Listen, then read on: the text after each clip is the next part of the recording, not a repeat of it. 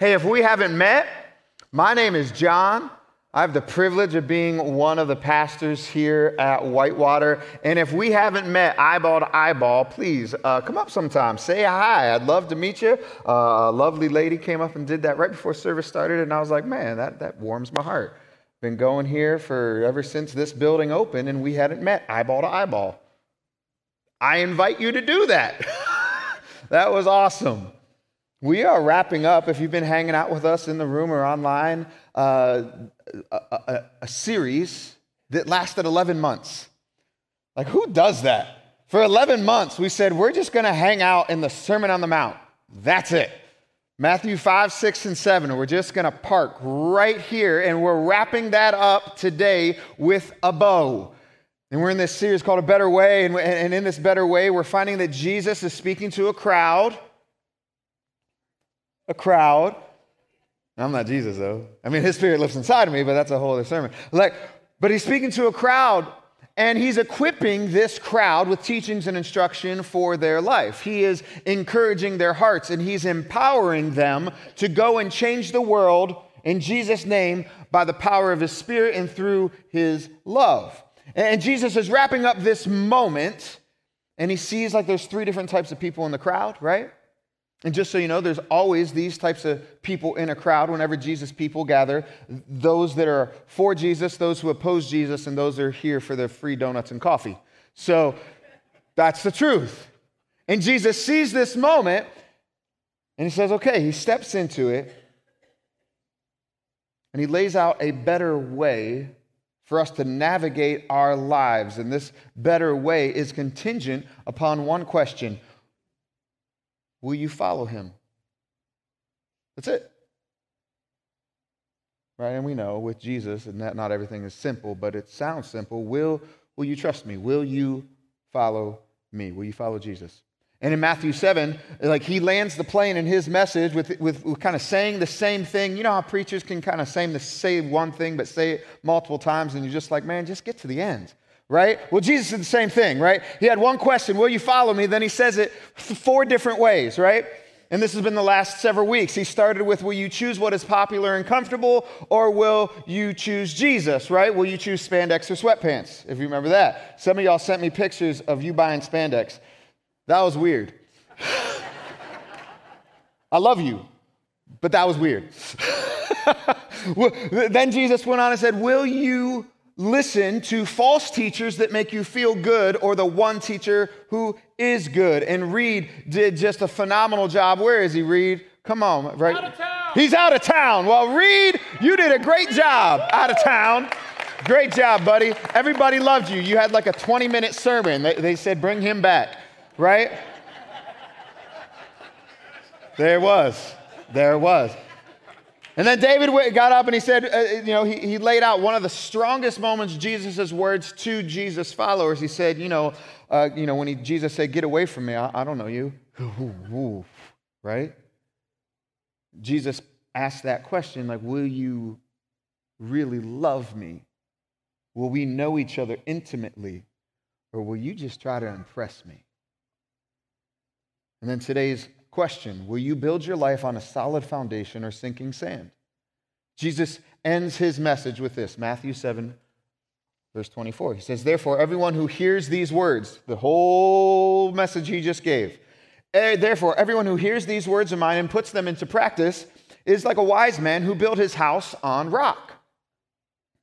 The rain will come down and the streams rose and the winds blew and beat against that house, yet that house didn't fall because it had its foundation on the rock. What the family just did up here was saying, hey, we're going to put Jesus at the foundation. That's what we're talking about right here. He continues, but everyone who hears my words and does not put them into practice is a foolish man who builds their house on sand. And when the rain comes down and the streams rise and the wind blows and beats against that house, it will fall with a mighty crash. Over the last 2 years, we've been watching very intimately some houses that have come down in a mighty crash. will God be allowed, we have to actively invite him in, right? To say, God, we choose you. Will God be allowed to reign in our lives as Lord, as King? Or will we ground our existence in the empty promises of the world, right? Will he be Lord and leader, or won't he, right? And how we answer this question, right, it changes everything, right? It's not like a man, if I answer this the right way on a Sunday morning, then I'm good. Every day of the week, day and night, coming and going, is he Lord and leader, foundation of our life, right? Like, so who or what is at your foundation? What's at your foundation? And before some of you just shout out like, Jesus, because that's what you're supposed to say, you know, like, because I live in America and I go to church.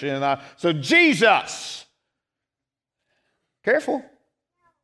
No is right. I'm telling you, that Judah, I don't know if that was Judah, but in my mind, that was Judah. He's bringing a word. The Lord is here tonight, right? Careful. Just because you go to church doesn't mean he's Lord and leader. Right? We're just going to have some real honest talk, okay? I want you to really think about this question. Think about how life's been going lately. Because here's the honest truth. This is what I've watched. I'm going to say something. Don't find it disrespectful. I've been in this game for 16 years. And I've seen a couple things.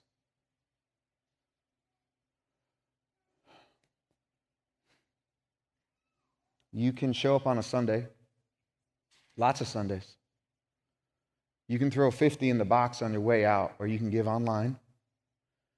And you can serve at the Life Center on Tuesdays and Saturdays, and still not be living under the lordship of Jesus Christ, being a disciple who makes disciples.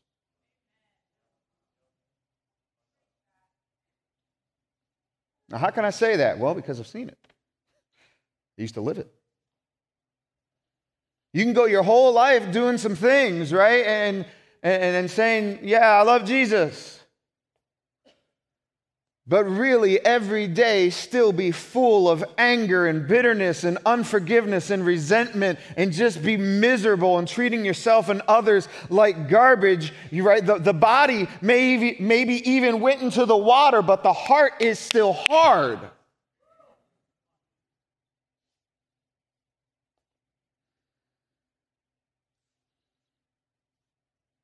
And we can try to hide it, right? We can try to hide it. Maybe puff the chest up a little bit when I gave to the such and such and such and such. Jesus talked about that. And, you know, we can, I show up and I serve and, oh, okay, cool. All right. We see it. Try to hide it. God is good all the time. God is good. We can learn how to say certain things, right? When the praises go up, the blessings come down, right? Yeah. But you can't hide the faces of those around you who are miserable. You can't hide the faces of the spouses who just are tired. You can't hide the loneliness that reeks. Let me get real. You can't hide the bruises. But praise God, see you next Sunday. Is he actually Lord and leader of your heart? Because when he's Lord and leader of your heart, it changes everything. Everything. When he's Lord and leader of your heart, it changes what we lay at our foundation. So, just a gut check, you know, in the Psalms where it says, search my heart, O God. Like, just a heart check. Like, what's really at your foundation? What's on the inside? What are you made of? And what I love, Jesus is so good. Man, he's so good, man. He's a smooth criminal, man, because not only does he ask this question, like, really, what's your foundation? He then gives the litmus test right in the middle of it, right? Right? He says, okay, when the storms come, what happens? That's the litmus test.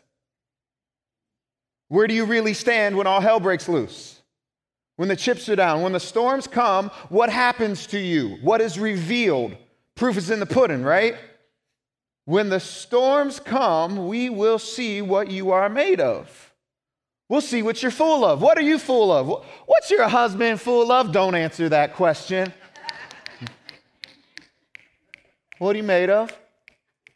What's really there when things aren't going well? Right? When things aren't going your way at work? When things don't work out with your boyfriend or girlfriend? When the diagnosis is terminal? When the answer is no, when the rain comes in torrents, when the flood waters rise, when the wind beats against that house, what's at your foundation? How do you respond? What are you showing to the world? The world is watching. I'm reminded by it every time I get up here. How many cameras can you put on me? How many one right there? But how many social platforms? Like, what are you showing to the world when it really hits the fan? Would you like it to be something different? When the storm hits, does mercy come out? Does humility come out? Does forgiveness come out? Does joy come out? Patience, peace, kindness, gentleness? Do those things come out? Or is there something else? Then if you want something to be different that comes out, then you've got to do something different, right? Taking that inventory and just asking really, what's at the foundation? What's inside? What am I allowing in to get in there? You know, what am I allowing into, you know, like if anybody who's a builder, man, I'm a hack carpenter. I love it, right? You know, I got to load the truck up first with all the stuff that I buy, depending on what lumber yard you go to, right? What do you got in the truck? Because what you put in the truck is going to be what you're laying down. Are you putting down the right stuff? Are you buying the right stuff? Are you allowing the right stuff to get into the truck? What you allow in is what you lay down, okay? What am I consuming and putting on the inside? I'll say it this way, because all of us do this. Those of us who have a smartphone, okay, which is the bulk of us. What app do I open up first thing in the morning? There's a litmus test right there. What app do I open up first thing in the morning? Is it Insta? Charles Schwab? How am I doing?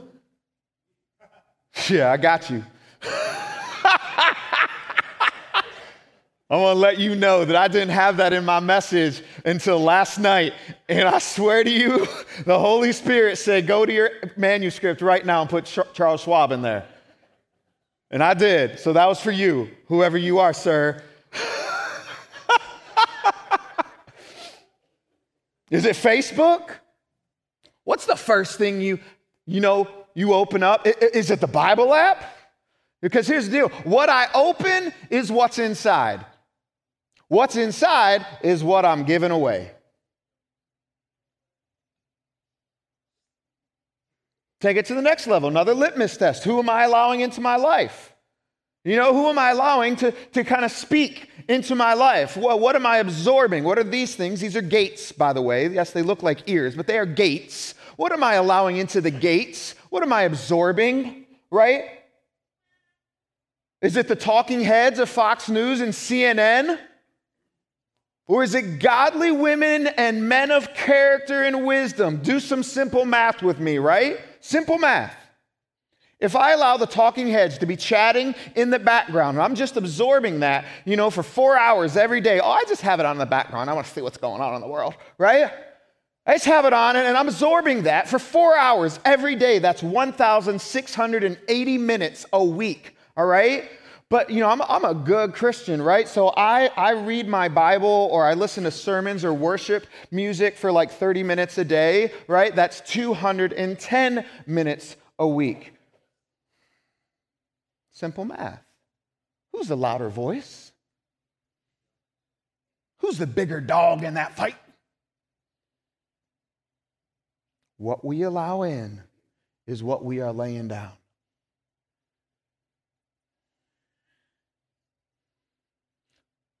So are we building a foundation that's going to withstand the storm? Are we building a foundation that is made of worry and doubt and fear and conspiracy? Or are we building a foundation that's built on the promises of God? And maybe you're like, dang, he didn't get me. I don't got that cable news thing. That's not my deal. That's cool. This isn't a joke. This isn't a comedy routine. These are principles that if you actually apply them to your life, your whole life will change. So what is it for you? Do you actually want to change? To evolve, to grow into the next best version that God created you to be? So what's your thing? What are you allowing in? You know, if it's not cable news, is it sports center? What is it for you? Is it TikTok? Man, I just love those little like 10-second videos. Man, let's get me. Right? I'm going to learn a couple dances. Y'all would freak out if I started doing a TikTok dance, wouldn't you? Freak out. No, I'm not going to, because I don't know it. I don't know any of them. I'm not going to. What is it for you? Man, I just can't watch. Every minute, I just got to be binge watching my show. What's the next show? What's the next show? What is it? And all that stuff is well and good, but listen, like that's not going to help you. I promise you. I promise you. It will not help you when the chips are down and the storms come. Is what you're taking in going to stand up against that next storm that comes? Or are we, like, without intentionality, are we just setting ourselves up for failure using convenient comforts to build a flawed foundation? I mean, that it's just cheaper to buy that fake wood to put down, right? It's a little cheaper. Trust me, it is, man. I've had to redo entire kitchens, strip it down to the original studs. It's a lot cheaper to buy the cheap stuff. And then when something happens, you get what you pay for. Are you putting down the right stuff? Because he says, anyone who hears my teachings and doesn't obey it is foolish. I don't want him to call me a fool.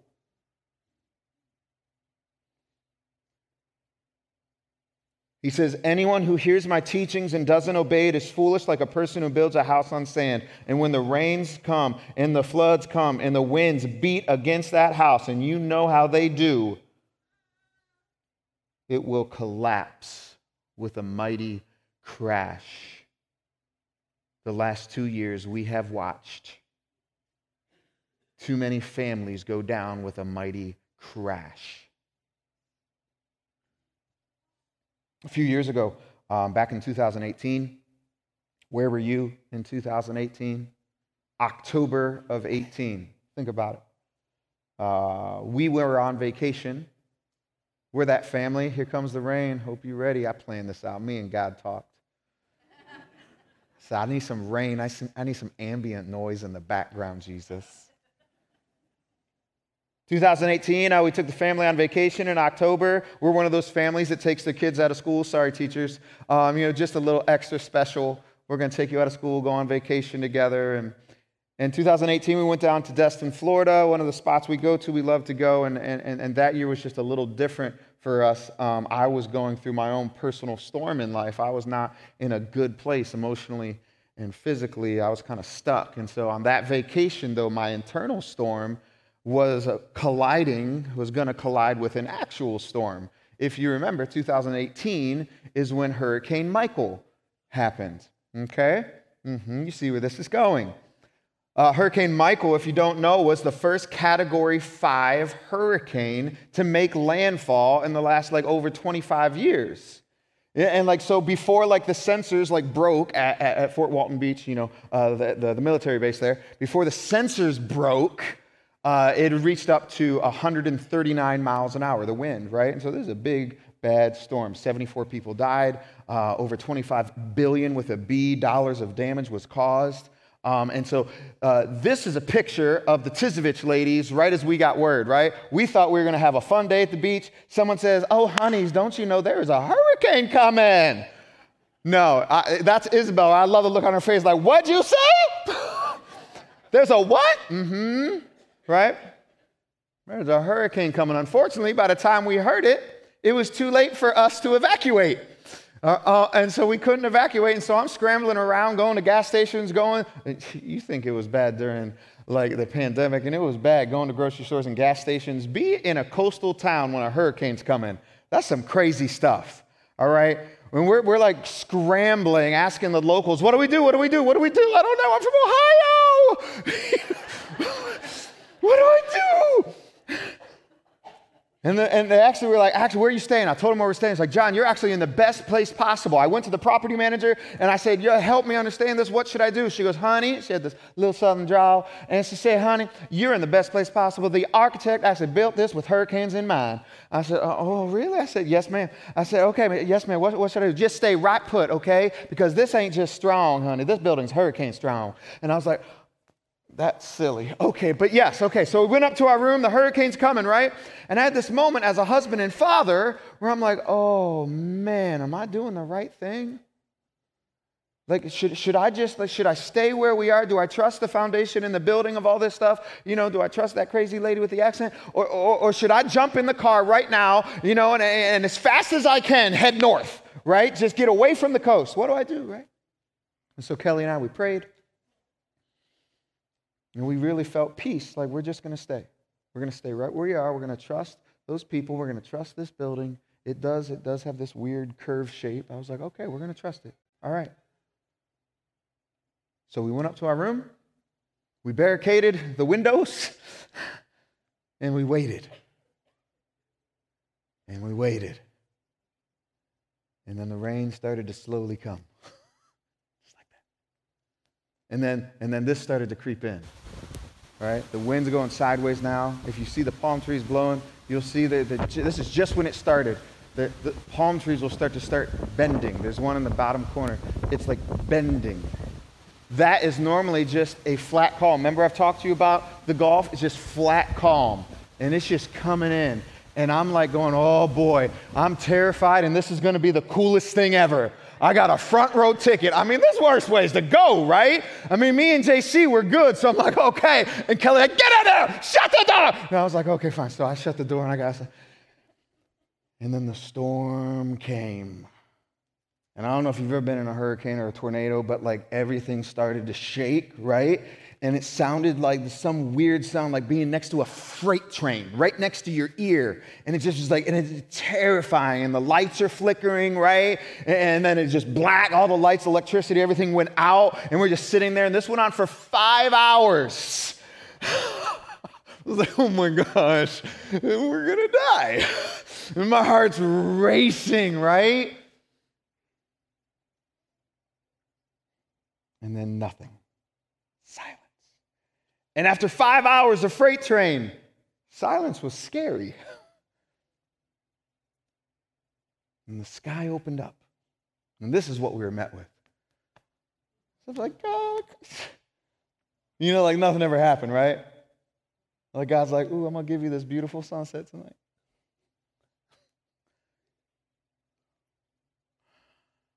I learned a lot on that vacation. One, you should check the weather app.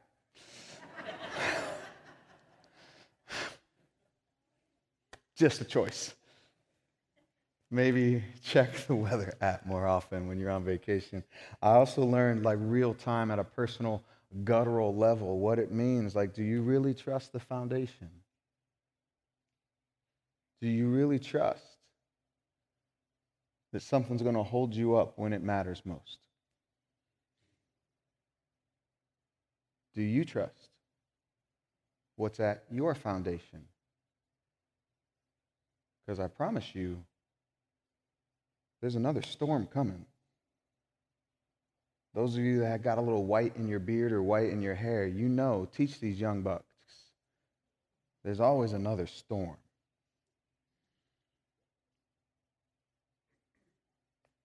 Matthew wraps up this message as we bring this to a close. And Matthew then starts writing, verse 28, he says, when Jesus had finished saying all this, man, he had a lot to say. The crowds were amazed at his teaching because he taught as one with authority and not as their teachers of religious law. You ever notice, like, you have a teacher growing up maybe where you're like, man, when they spoke, you just listened. They spoke from a different place. Or maybe you have a coach or a pastor or a mentor. Like, they man, there's something different about them. They saw this in Jesus. There was something different about him because Jesus' teaching was unlike any of the other religious leaders and know-it-alls because it didn't depend on simply quoting the Old Testament and Jewish tradition. It was rooted in his intuitive awareness and oneness with the Father. Jesus was just like this his whole life. It was just who he was. It's like, I'm not telling you this because I've read this in a book. I am the book, right? I'm not telling you this to tell you I read this about the Father. I know the Father. The strength of your foundation is connected to how well you know the Father. Do you know him, or have you just read about him in a book?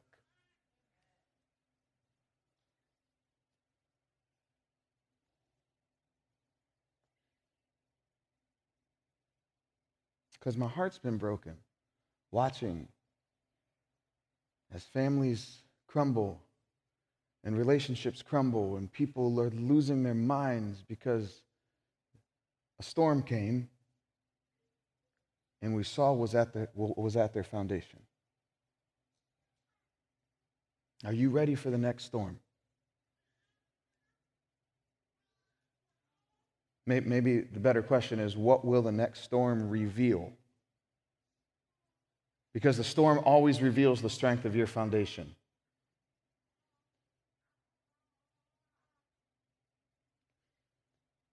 And I just want to say, like, just heart to heart, I've been so inspired by so many of you. Because as Kelly and I have just kind of opened up, you know, our lives to you and met with you and heard your stories, I'm so inspired by the number of you who, man, you have gone through some storms and you're still standing. The wife who's still standing after losing her husband. The father still standing after losing a son too soon. The boy still standing after the love of his life walks away. She was the one. The girl still standing after a season-ending injury that the scholarship is now gone. The family that is still standing after bankruptcy. The single mother of four that's still standing after yet another disappointment. These are all real stories, not made-up pastor stories. These are your stories. And every time when the question gets asked, how are you still standing? The answer is always the same. It is only because of Jesus. They're not just strong, they're hurricane strong.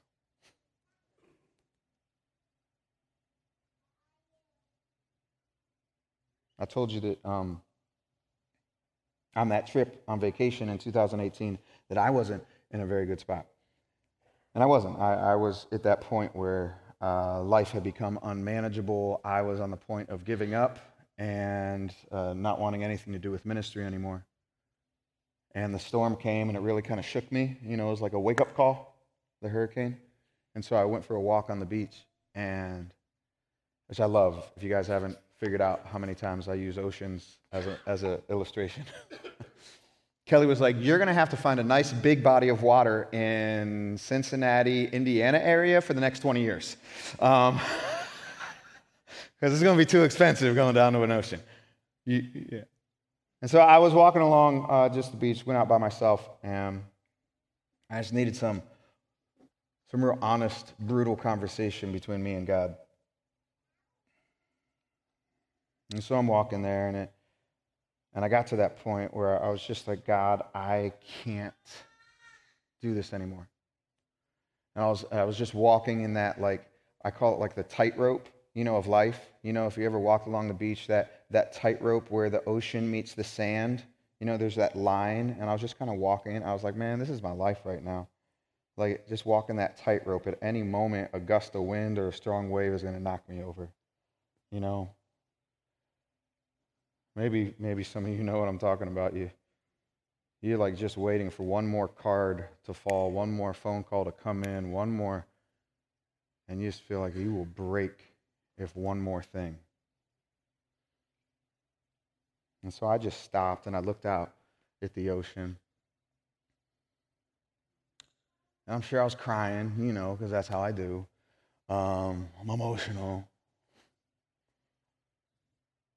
I just stood there and I watched the water come in and just kind of wash over my feet and go back out, come in, go back out.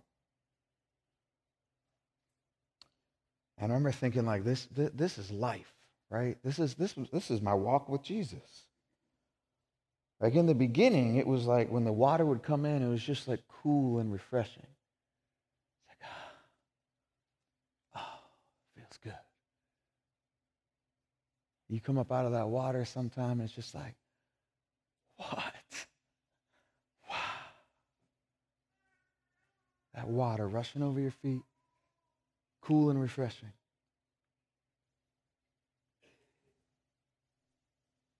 And I stood there kind of thinking like, man, how come it's not like that anymore?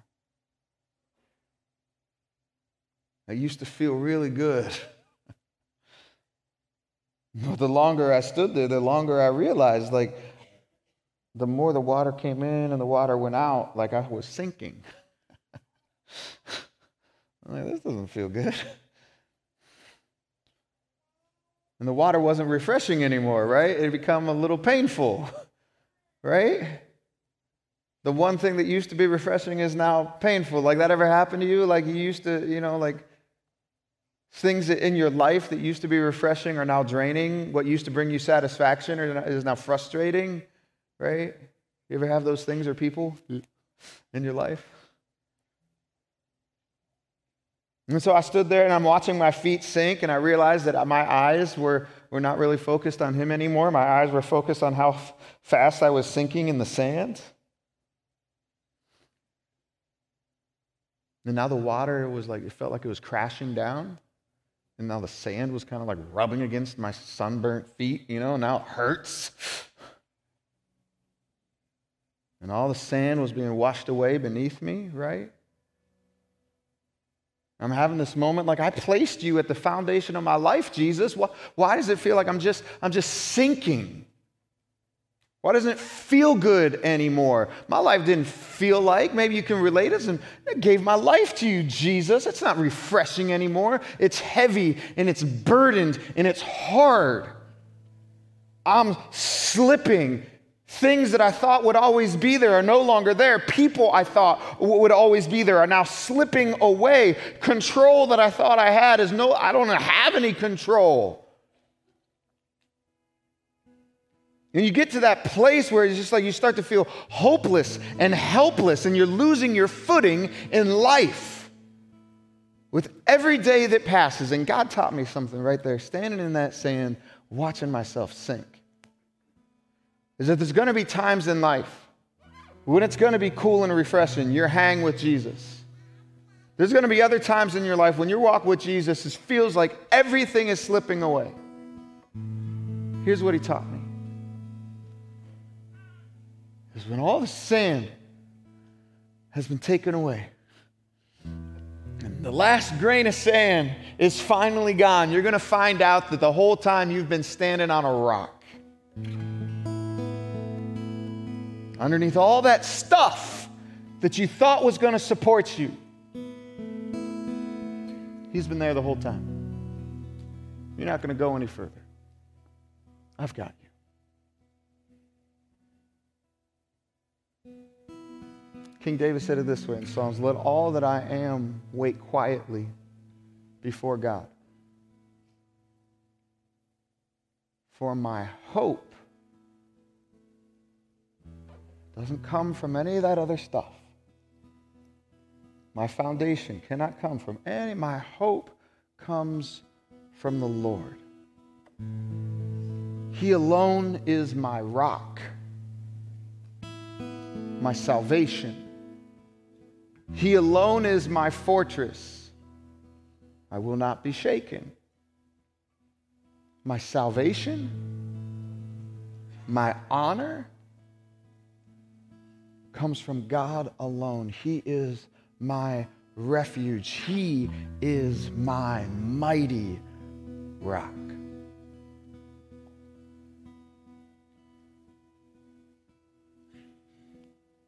Whitewater, what's at your foundation?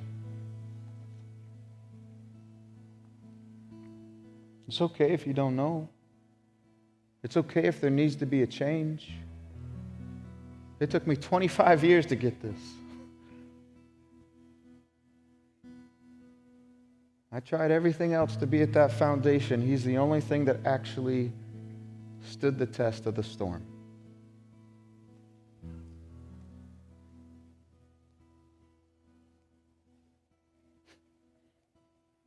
I just want to encourage you.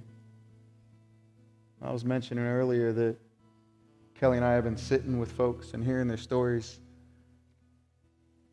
Been digging in now for about the last 20 months. Feels like a lot longer, let's be clear. These last 2 years were like 20.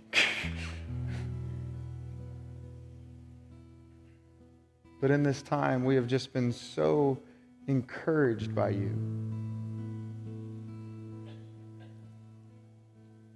Seeing how many people, man, they know how to stand through the storm because of Jesus at work in their life. And what encourages me, and Kelly, like, it isn't like, you know, the number of baptisms. That's cool. That's cool.